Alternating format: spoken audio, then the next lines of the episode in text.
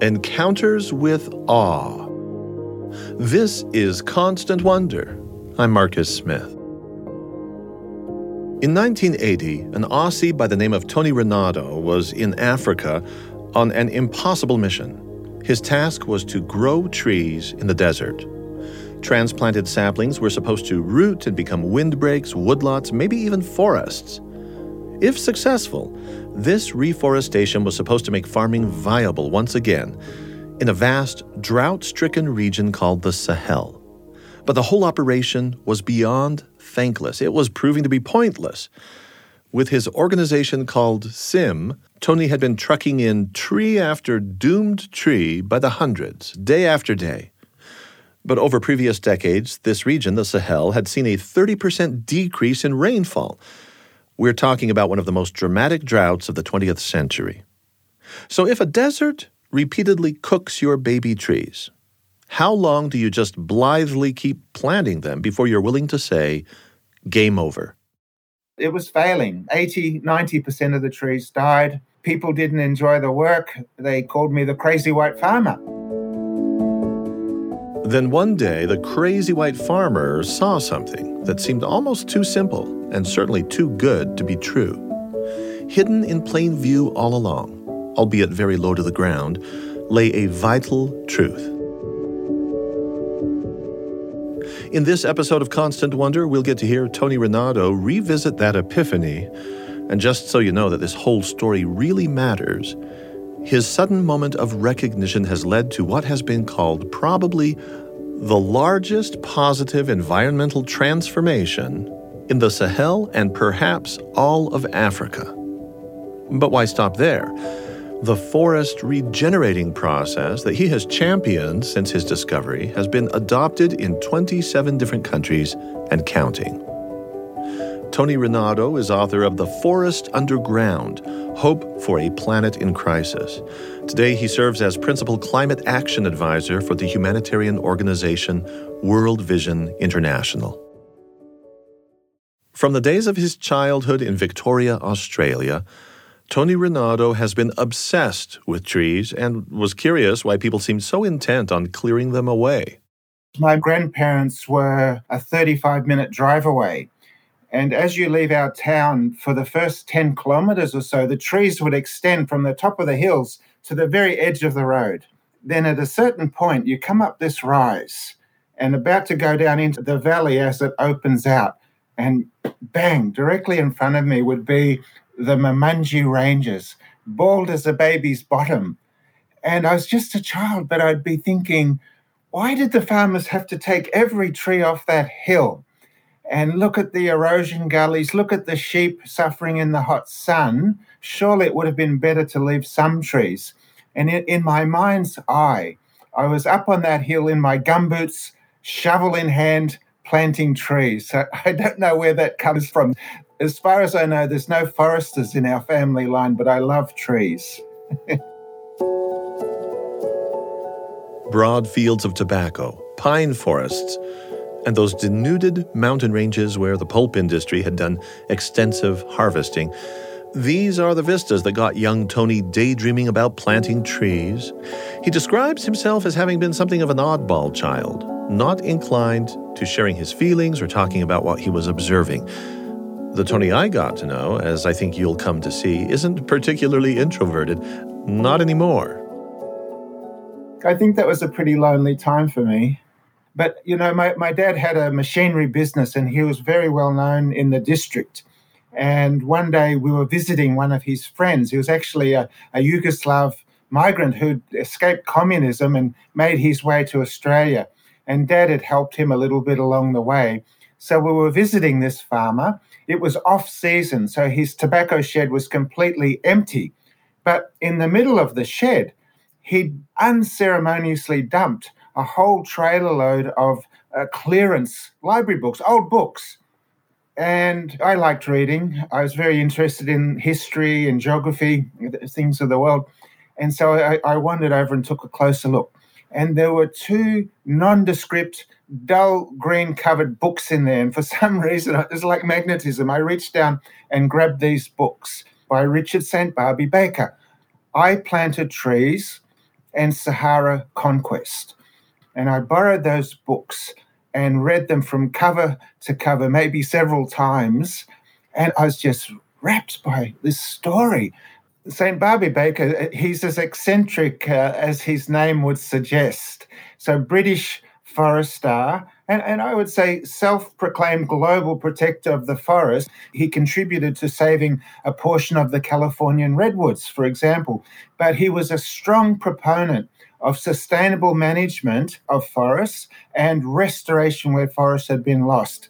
And so he was an inspiration, somebody to aspire to. And I thought perhaps there is something that I can do in the world because I, I really had no clue how to tackle these issues when the whole world seemed to be moving in a different direction. It's all about progress and wealth at any cost. Tony Rinaudo and I are about the same age, and back when we were kids, the term tree hugger was bandied about, not in a good way. You may be thinking what I was that Tony sounds like he may have been accused from time to time of being one himself. When I asked him about that label, he just took it at face value. People suspect I'm probably a tree hugger. You know, I've only done it two or three times in my life, and it, it is actually quite an experience. I'd highly recommend it but it's not something that I do on a regular basis. well, uh, I want to take that boy experience and go back to the books. And I'm, I'm wondering if you were sort of primed by what you had seen to get through those books. And you say you were raptly attentive to what they offered you. At some point, this is actually kind of funneling you toward a life course, don't you think? Oh, definitely. And I like to say there's probably three significant things that shaped me and continues to this day. And, and so one was what we've already described the destruction of that bushland, the natural environment that I loved. And along with that, I didn't mention that um, being a tobacco growing area, some pretty heavy chemicals were used to protect that crop. And back at that stage growing up, they sprayed DDT and other chemicals from aeroplanes. And in this area, tobacco farms are very small. So you've got this small turning circle, and the spray drift would go into the rivers, the mountain streams that I loved. We swam there, we fished, we drank that water. It was being poisoned. So that, that was the first thing, that, that disregard for the environment. And then because I read widely, I watched the news, I was interested in world events. Children just like me, who through no fault of their own happened to be born elsewhere, were going to bed hungry. And, and this deeply disturbed me. we were growing tobacco, children didn't have food. Again, something wrong with this picture. Did you talk to your parents about any of this, these feelings? No, no, I was very private. And I actually found it hard to articulate what I was going through. I wasn't a good communicator. so, yeah, it was lonely. But uh, the third thing was my mother's faith. And that gave me a framework to live by. That there's more to life, more important things than money and financial security. That we do have a duty of care for those less fortunate than ourselves, and that creation's a gift. We are to be stewards of the earth. So those three things really stuck with me. If there are gifts that we are given and creation is to be cared for, how did she convey that to you? Was it was it verbally? Was it by things she did? Mum didn't preach to us. She certainly prayed with us at night. But I think the quiet example of her life. But, you know, at that stage, again, being frustrated, what, what could I do to change the world? I, I felt powerless. But there was one thing that I could do. And following mum's example, I just said a child's prayer Please, God, use me somehow, somewhere to make a difference. And, and that, you know, simple prayer, and I see that as another very significant turning point. And as the years um, went by following that, well, how could I be useful? What what steps? And I love growing things. I was the gardener in the family. And, and dad had a big gardener, but he was very busy with his business. So I, I managed the garden. And so I thought, well, I better be useful. Let's study agriculture. And, and that was the first step, if you like. And when I went to university, that's where I met my lovely wife. And she had the same sense of calling, sense of duty. Yes, I, would like to be used by God overseas. One step at a time. You, you go as far as you can see. You don't know the full picture. You don't know how or when or where or what, But you go as far as you see, and when you get there, you'll always be able to see that much further and take the next step. Somewhere along the line, it would have been in the first year or so at university, I came across a book called Forest Farming, and it just made sense. You could have production, you could feed the world without destroying the earth. And he went back into history and how farming was developed and he gave examples particularly in Europe some of the acorn forests where they graze pigs under the acorn trees and other examples of agroforestry. And I thought yes surely that must be part of the solution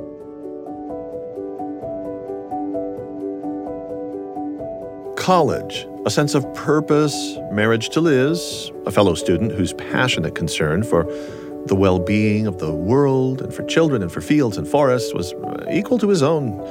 Well, those must have been fairly heady times.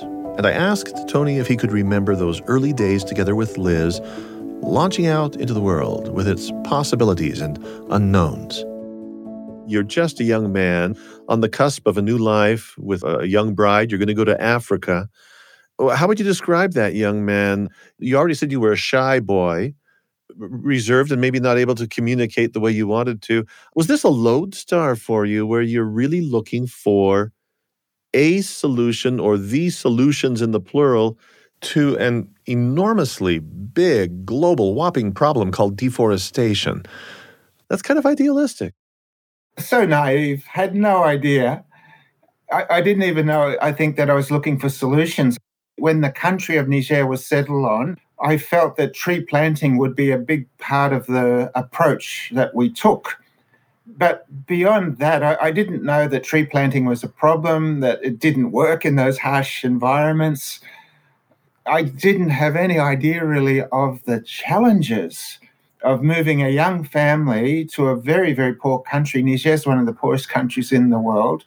The climate, the diseases that are out there, the cultural differences uh, here's this non-communicator. I'm going to have to communicate in another language. so I think if, if, you know ahead of time what's coming, you probably avoid it altogether. You wouldn't go.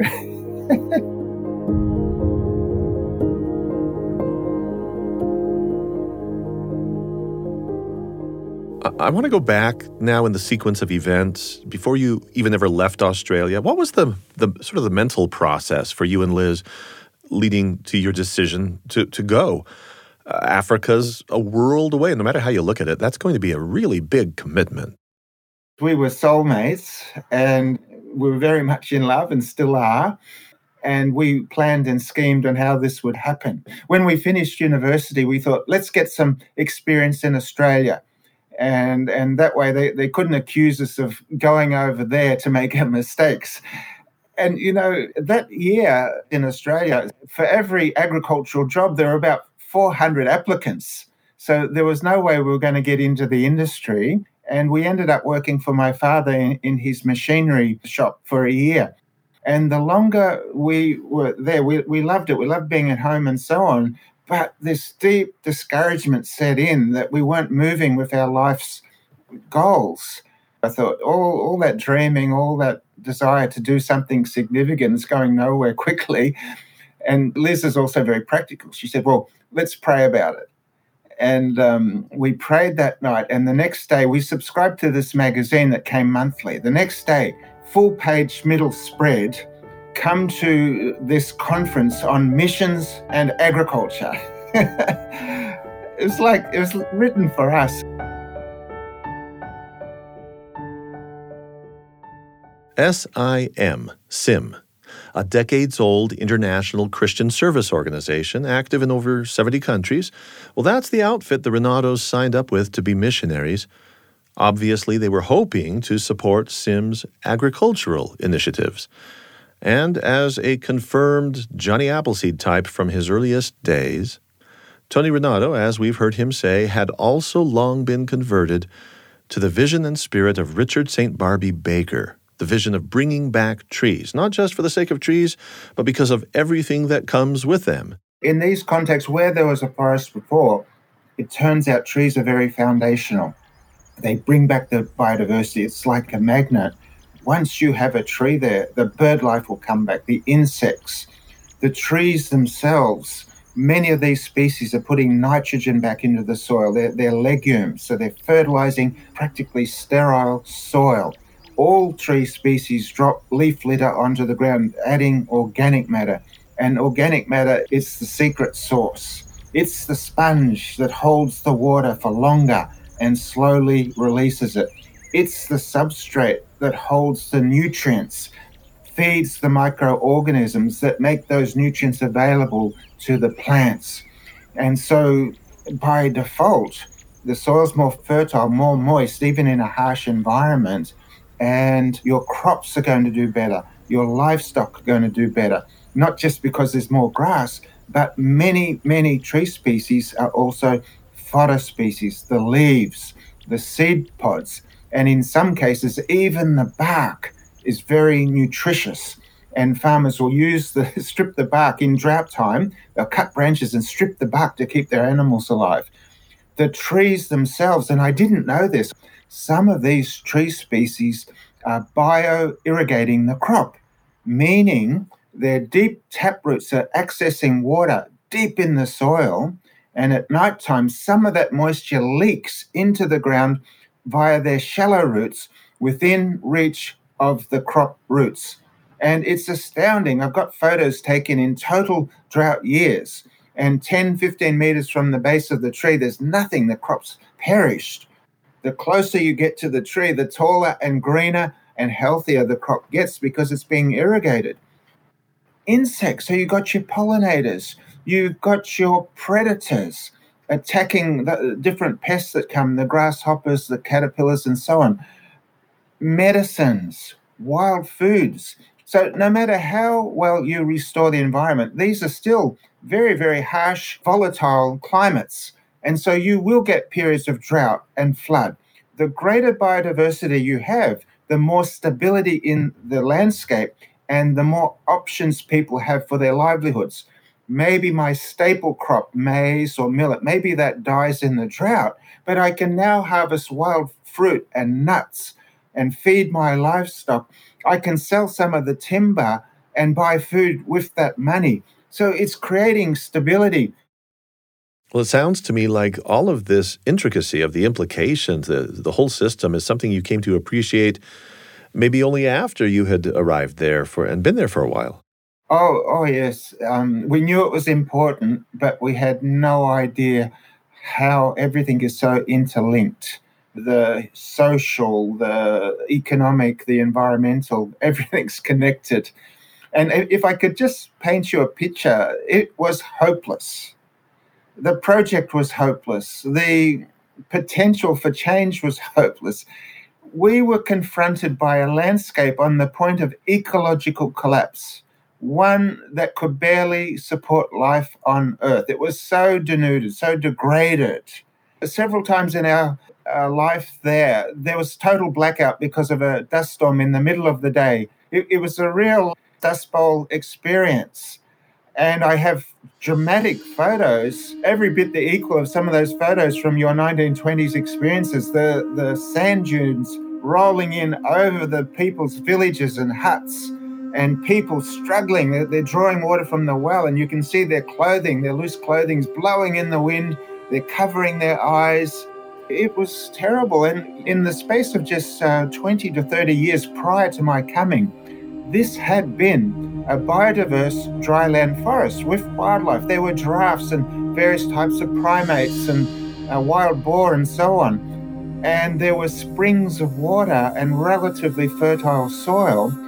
Uh, for all intents and purposes, even though it was still farmland, it was a desert in, in many respects when we arrived there. and here's the, the resident expert, the guy with his degree and no experience, fix it. where do you start? What do you do? it just so happens I have heard dozens of experts talking about the scope of what trees mean for a landscape, for the water cycle, an ecosystem, for the human economy. But I don't think I've ever heard anyone on this topic cover so much ground so quickly and with such verve. And yet, even for him, he says, the environmental situation as he came to know it in Niger, uh, perplexing, yes, But that wasn't all he was grappling with. He was perplexed also by the situation for his family, for him and Liz and their first child, Ben, a world away from home in a completely foreign environment. I don't think any crash course could have prepared them for the switch they were making. You become like babies because you can't communicate, you don't have the language. I hadn't shed my shyness, my difficulty of communicating even in English then. So the embarrassment of not being able to ask for basic things, directions, um, how do you do this, and being laughed at by children. Some people relish in bargaining, you know, get the price down. And, and of course, that's the culture, that's how the market works there. I, I couldn't stand it. it was just too too overwhelming. And uh, so for the first months, certain canned goods, certain dry goods had a fixed price. I'm not sure why they don't don't bargain on those things. And so we lived on rice and canned mackerel. not three times a day, but it was getting close to that. And uh, to this day, I, I haven't opened another can of that mackerel. I can't stand the smell of it. But that was a challenge to get a diversity of foods. Not that it wasn't available to some degree, but just our shyness in going into the market. But it's actually a good thing to start low. If you come in as the expert, if you're already multilingual and capable, then there's a certain arrogance that goes with that. And I think you inoculate people to not listen to you because there's no vulnerability there. If you go in almost childlike, needing their help and have the humility to go along with that, the humility and humor to laugh. I remember one morning to say good morning. It's a slightly tonal language. And, and what is the language, by the way? Hausa, Hausa. So to say good morning, it's ina kwana. It's very melodic. Ina kwana. And I was going around saying ina kwana, ina kwana. I am sleeping, I am sleeping, because everybody's in stitches laughing at you if you got offended and, and stormed off, you'd never learn the language, but I'd laugh with them.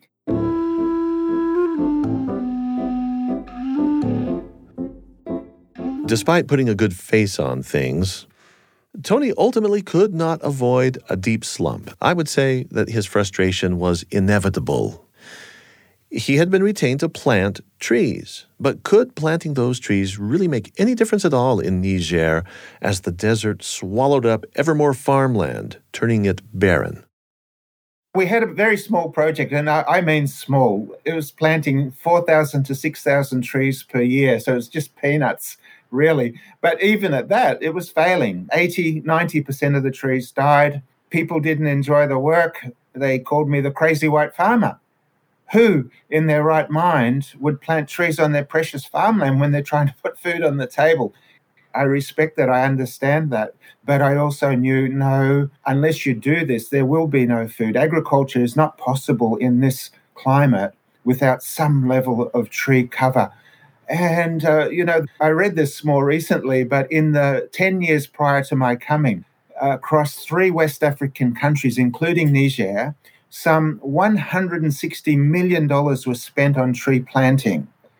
The net result of that was about 20,000 hectares of, and I, I, quote, not doing very well plantation. So they were struggling, not doing very well. And if you do the maths, $8,000 per hectare of not doing very well forests. So that's a failure in my view. And when you consider, I think there's 300 million hectares across the Sahel. It would cost trillions of dollars using that method to do anything. If it was failing, and you and Liz were there trying to make it go, and you had a little kid named Ben, and uh, people were hungry around you, uh, that's a futile situation. How despondent, how discouraged did you become? Oh, I was very discouraged. You know, when you're young, you're very ambitious. I'd come there to leave my mark, and everything I touched turned to dust. Everything was failing. So I, I was quite miserable and I'd put heart and soul into this. I'd read widely, I'd consulted any experts I could latch onto. I experimented with different methods, exotic species, indigenous species, planting early with some irrigation, different types of gardening. Nothing worked in a sustainable, economically viable way. So I, I was ready to give up and go home. And how many years into it were you at this point? About two and a half years. Because, you know, I've been trying these two and a half years, I've been trying, giving it everything that I had. did you consider leaving? Well, home was the only place I had, but I was probably too proud. Mention you know, country boy returns home having achieved nothing. so it was partly my pride that kept us there. The Rinaudos would stay in Africa for 17 years in total, but I can tell you here and now, in retrospect, there is little chance they would have stayed beyond their third year had it not been for that epiphany I hinted at earlier. And it's time now for that part of the story. I'm Marcus Smith, and this is Constant Wonder.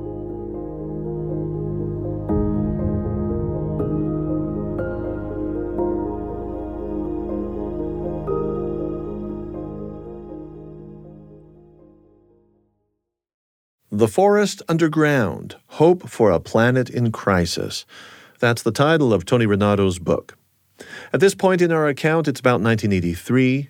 Tony and his wife Liz are working as missionaries, their little boy Ben with them, giving their all to what you could variously call an agricultural initiative or a reforestation project, or even though the term was just coming into vogue at the time, agroforestry, well, this tree planting project that Tony was in charge of was failing miserably.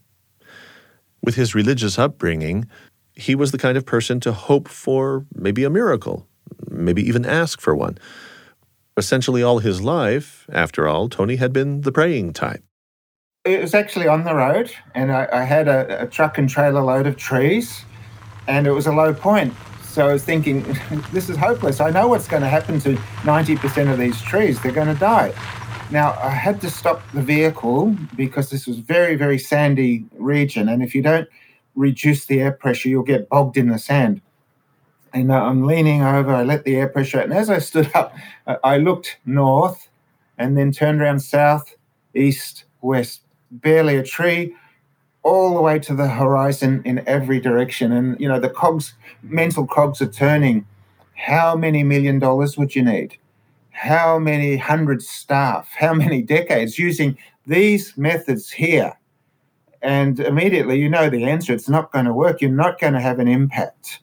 And so this this is very very discouraging. But it occurred to me to just just pray, just ask for guidance. And it's a little bit of a strange prayer in some ways because I actually asked for forgiveness.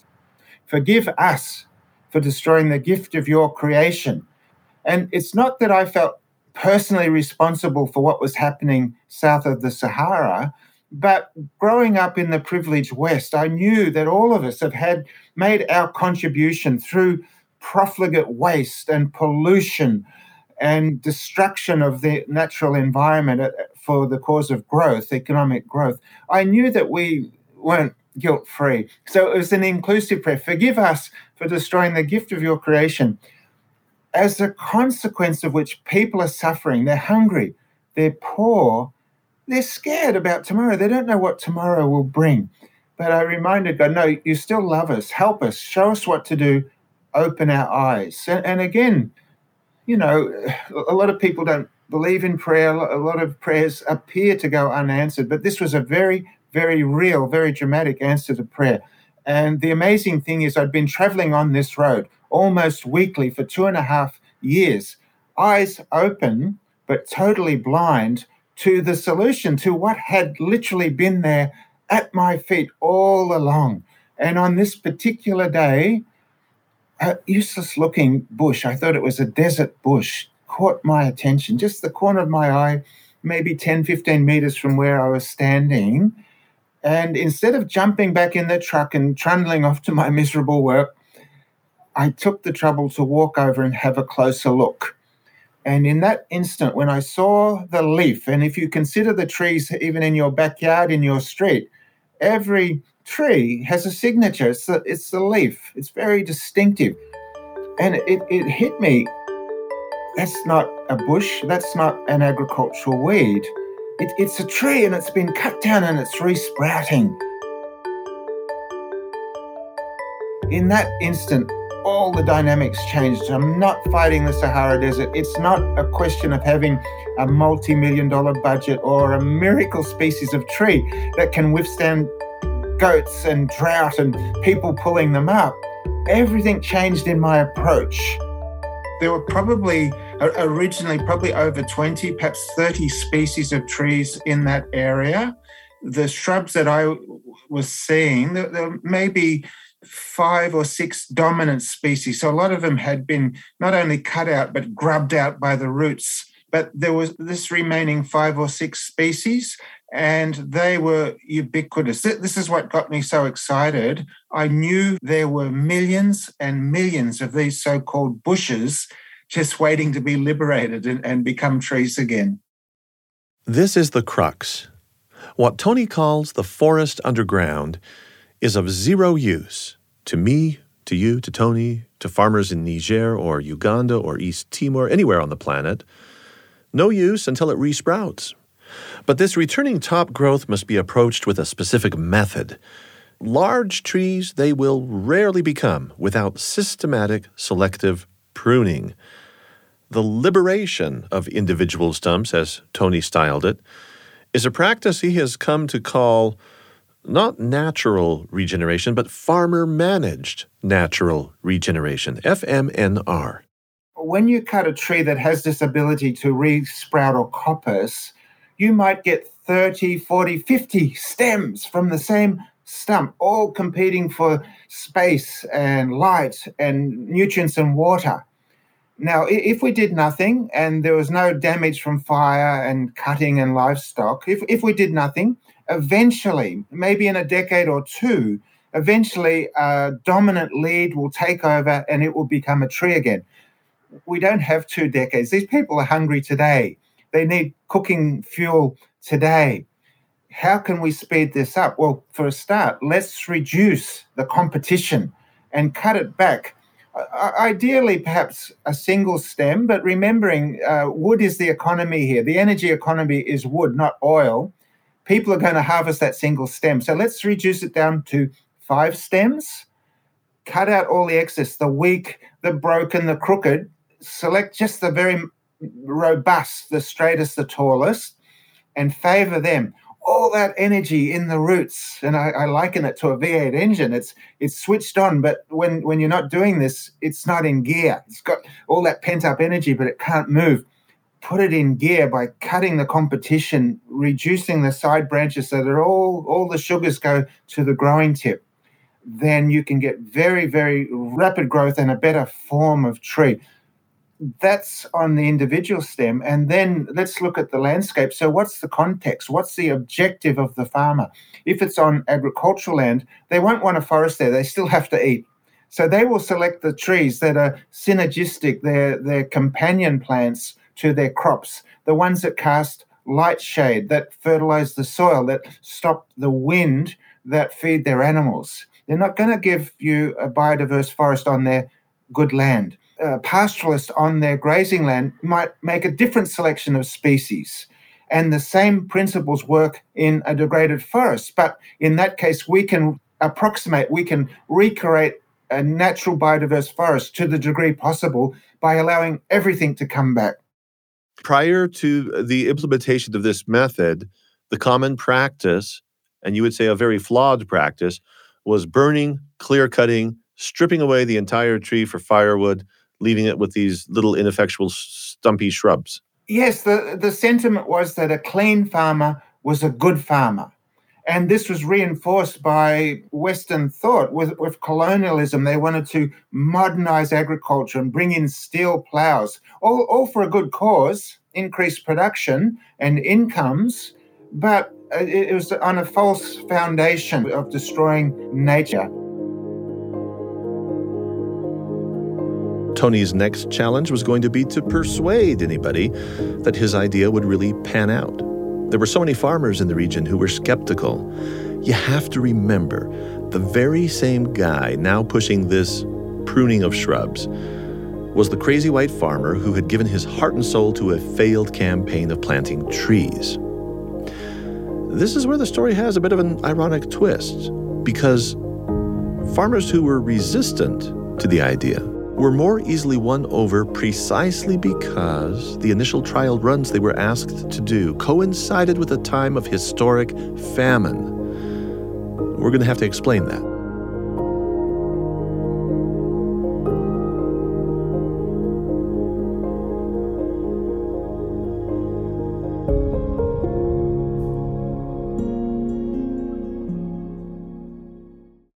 I'm Marcus Smith. You're listening to Constant Wonder.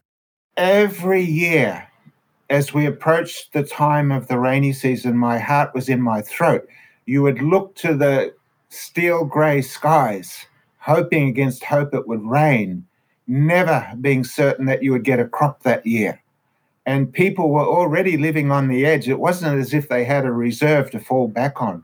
Every year could have been a failure because th- this is a very um, unreliable climatic area. It's, it's naturally variable. So I knew that this could happen at any time and, and would happen. It had happened in the 1970s, the very severe Sahelian drought that killed many, many people. And it was more than likely to happen again. And I come to an understanding that people were relying on an annual crop in an environment biased against it. Anything could and eventually would go wrong. A severe windstorm that buried and sandblasted that crop, a severe drought, even excessively heavy rain, insect attack, you name it. If you're relying on this single annual crop, you've only got one shot for the whole year's food supply. And if you lose that opportunity, you know, the, the rainy season doesn't wait for you. It doesn't come again in the same year. Even during a mega drought that doesn't relent for years, there are certain years that are going to be worse than others, which brings us to 1984. West Africa experiencing a famine that some have described as apocalyptic that year. Tony and his family were there in the interest of agriculture and trees, but people were starving around them. The SIM organization at this time wanted to uh, adjust its functions to fund and distribute food, but that required government authorization, and that authorization was not forthcoming. Because the mission, prior to my time in the 1970s, they had done some level of food distribution. So there was an expectation there. We were short of food again, and they started camping outside of my home. And, and this was very distressing uh, perhaps more so for my colleagues because I, I, would be out and about looking, trying to get money, trying to get food for the program. I didn't have the 24 7 burden of people on my doorstep, but they were certainly there in the morning waiting for me, just begging and, and grabbing hold of my shirt, trying to get my attention, all talking at once. But I, I tried to push through and wasn't getting anywhere unbeknown to me, little Ben, and was he uh, three, four years old at that stage? Just old enough that he was bilingual, learning English and Hausa at the same time. This booming little voice calls out from behind me, Barashi Yawuchi, Bakushi Babaya Da Vinci. Let him go through. Didn't you hear him? He hasn't got any food.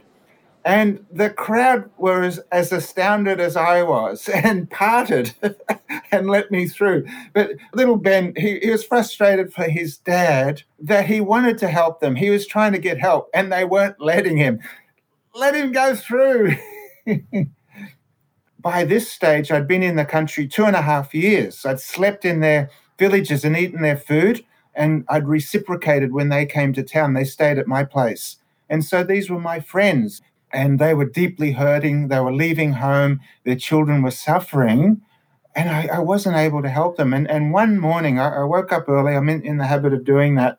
And I was trying to eat breakfast and feeling really, really sad. And a lump was forming in my throat, and tears were coming to my eyes. But the Bible was open just next to me, just randomly open. And my eyes fell on this passage from Chronicles, Second Chronicles, I think it's uh, chapter 20, verse 15 fear not and be not dismayed by this great multitude. And there was certainly a great multitude outside my door.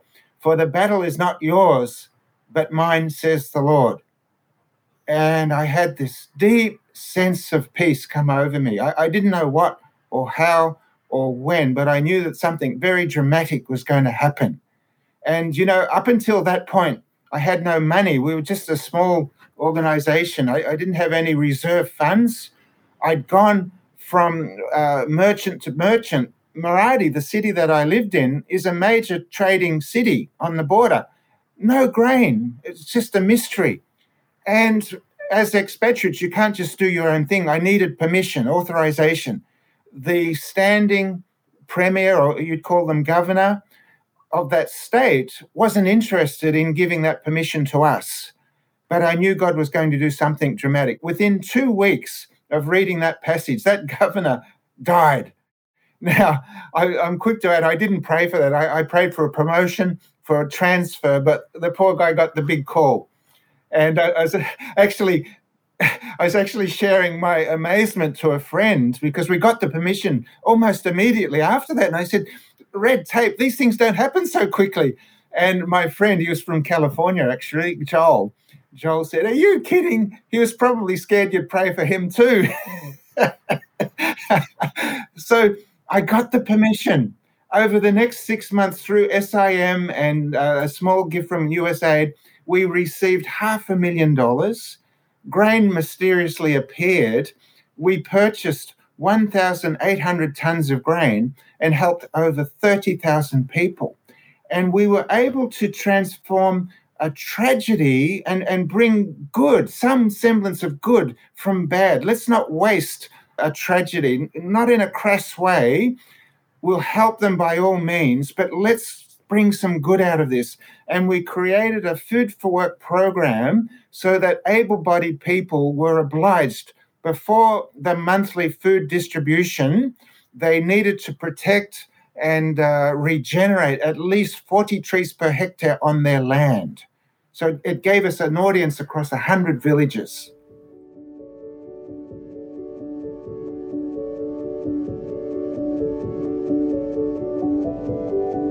Tony was suddenly able to offer a powerful incentive for farmers who were willing to try out his principles of farmer managed natural regeneration. But still, pruning shrubs was seen as very strange behavior. So you're going against tradition in a very traditional society where conforming is what keeps things together. People look out for each other, and um, belonging to the tribe, to the village is so, so important. And anybody who dares to be different uh, can suffer ostracism, criticism, ridicule, even, and, and that's what happened. I I went around to the different villages that we worked in and asked for volunteers. And at the end of that, I, I came up with 10 or 12 individuals in as many villages. And the approach I took was would you experiment with me on a small corner of your land? they're your trees, it's your land. If it doesn't work for you, you have full authority to cut them out if that's what you see is necessary. But if it does work, we'll continue the experiment together. I'm hoping you could tell me one single story about one individual, somebody you you might even remember their name or their face, where somebody was perhaps skeptical to begin with and eventually came around. You know, we all have hangers on, people who follow you and and feign friendship, but really they want something out of you. And there, there was a fellow like that in one of the villages, and they actually called him my in French chef de cabinet, my my chief of staff almost, even though he had no formal position in my project. But that that was the nature of the guy. He just followed me around and. As, as much to utilize his energy I, I took him on as a volunteer. During famine time, in each village, we had a number of volunteers who were promoting the regeneration work. Now, he didn't believe a scrap of what I was saying. He thought it was a crazy idea. Who in their right mind would allow trees to regrow on their land when they're trying to grow food? But he knew, he knew my character. He knew that one day I would come and visit his farm because I expected all of my paid staff and the volunteers to practice what they preach. And in this case, that would mean if we're telling, if we're asking villagers to leave 40 trees per hectare, then when Tony comes to your farm, he would expect to see 40 trees per hectare on your own land. Now, he's a little bit of a, a cunning fellow, and he thought, well, I'm just going to carve out a small area of my land and that'll be the Tony visit site. But for the bulk of my land, I'm not going to put trees on them. That's crazy. Anyhow, this particular year, it, it was a, a drought year to start. So the crops were struggling. But in addition, there was a locust plague. And he noticed wherever there were no trees, the locusts had wiped out his crop. They'd completely eaten it out. But in this small Tony patch, the small group of trees that he'd left to appease me, the crop was thriving, no damage. And this really puzzled him. So he, he took the time to sit under the tree.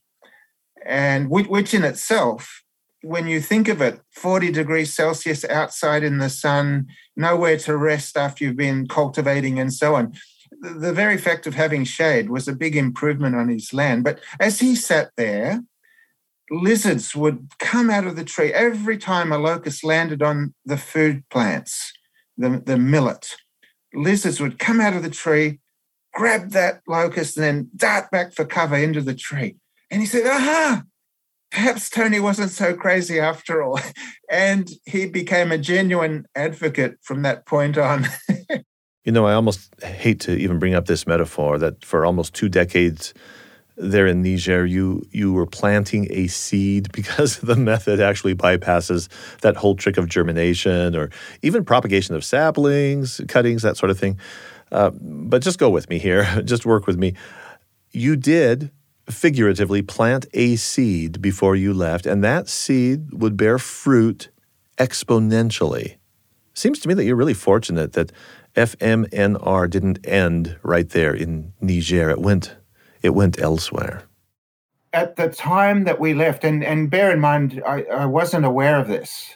Uh, we left certainly knowing that we had a localized impact in a hundred or so villages that I worked in.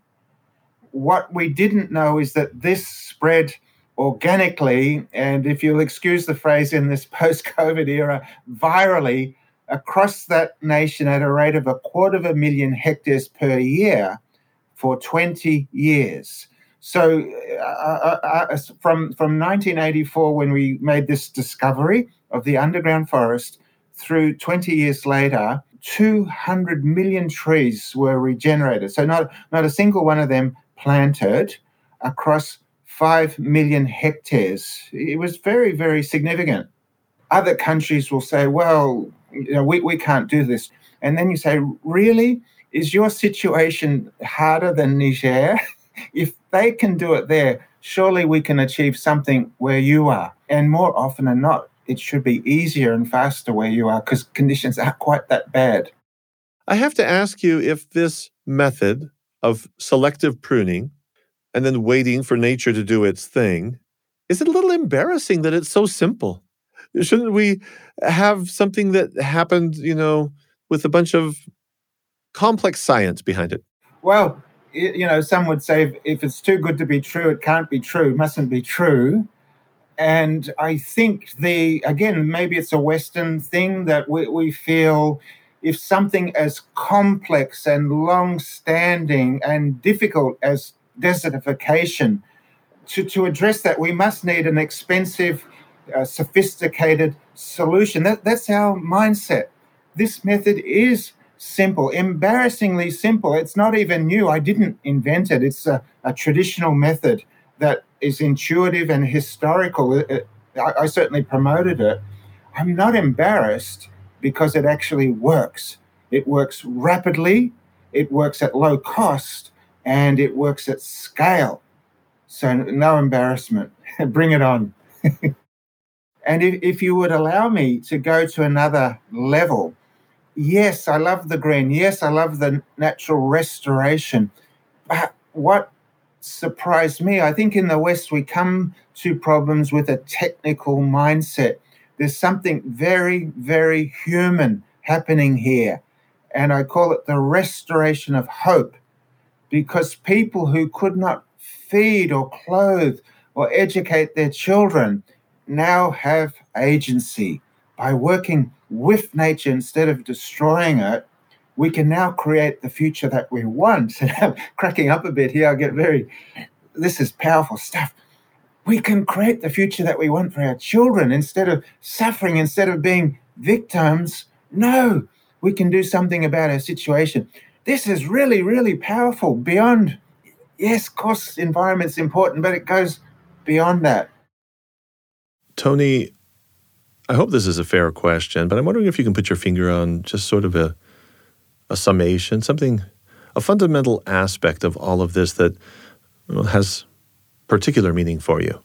Yeah, just think of my situation where I was struggling for a solution for two and a half years. It was at my feet the whole time. I was rushing past these useless looking bushes, not noticing them, trying to solve the solution, and as, as if they were begging for me, please stop, please take a closer look, smell the roses in a sense. And I was too busy, too much of a hurry to see what the landscape, what nature was saying all along.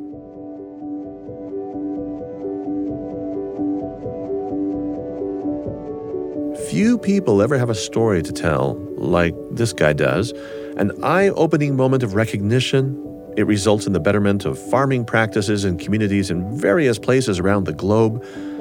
But I think one of the happiest parts of his story, and it's actually an aspect that Tony Rinaudo himself is very keen on, well, it's the fact that his understanding of the forest that can often be found underground has not turned into his own intellectual property for profit. He simply stuck to an idea. The idea sprang loose, it took hold elsewhere, and it has had its own life from country to country with local farmers as the drivers. And that's exactly the way Tony wants it to be. Our guest today, Tony Rinaudo, is author of The Forest Underground Hope for a Planet in Crisis. Tony serves as Principal Climate Action Advisor for the humanitarian organization World Vision International. I'm Marcus Smith, and this is the Constant Wonder podcast. This episode produced by Tenery Taylor, assisted by Daniel McDonald and Janaea Tanner, sound design by Josh Cloward, Addie Mangum, and Parker Schmidt, all from the BYU Broadcasting sound design team. If you like what you hear, we would love for you to help other people find Constant Wonder. Leave us a five star review or a comment in your podcast platform. And in the spirit of Tony's last thought, small things shouldn't be overlooked. It's really a small, simple thing you might do for us, but it goes a long way with the potential for really making a difference in the world. Thanks for listening. Constant Wonder is a production of BYU Radio.